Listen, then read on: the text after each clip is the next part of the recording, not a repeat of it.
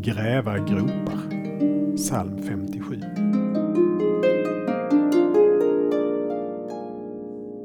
De la ut ett nät för mina fötter och en snara för min hals. De grävde en grop åt mig, men föll själva däri. Vi känner igen ordstävet om att gräva en grop för andra som kulturellt allmängods.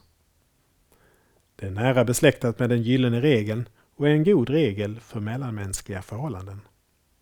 Men det är inte en regel för Guds handlande. Ni ville mig ont, men Gud har vänt det till något gott. Så beskriver Josef Guds handlingssätt mot hans bröder. Gud kan ta det onda i sin hand och göra något gott av det. Så mäktig är Gud. Vi ber. Gud, låt mig inte gräva gropar åt andra. Om jag tillfogar någon något ont, så förlåt mig och vänd det till godo.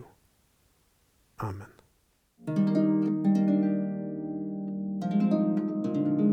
Saltarklanger med Per Runesson producerad av Norea Sverige